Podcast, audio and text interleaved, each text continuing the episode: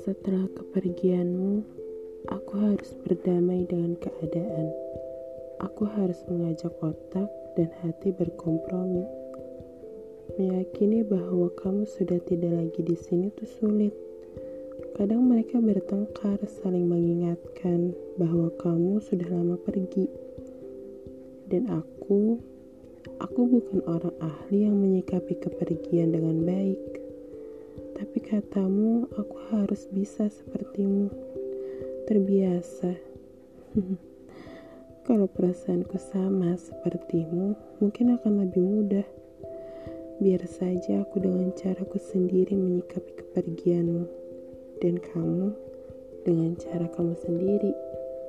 Pesanku, semoga kamu selalu bahagia.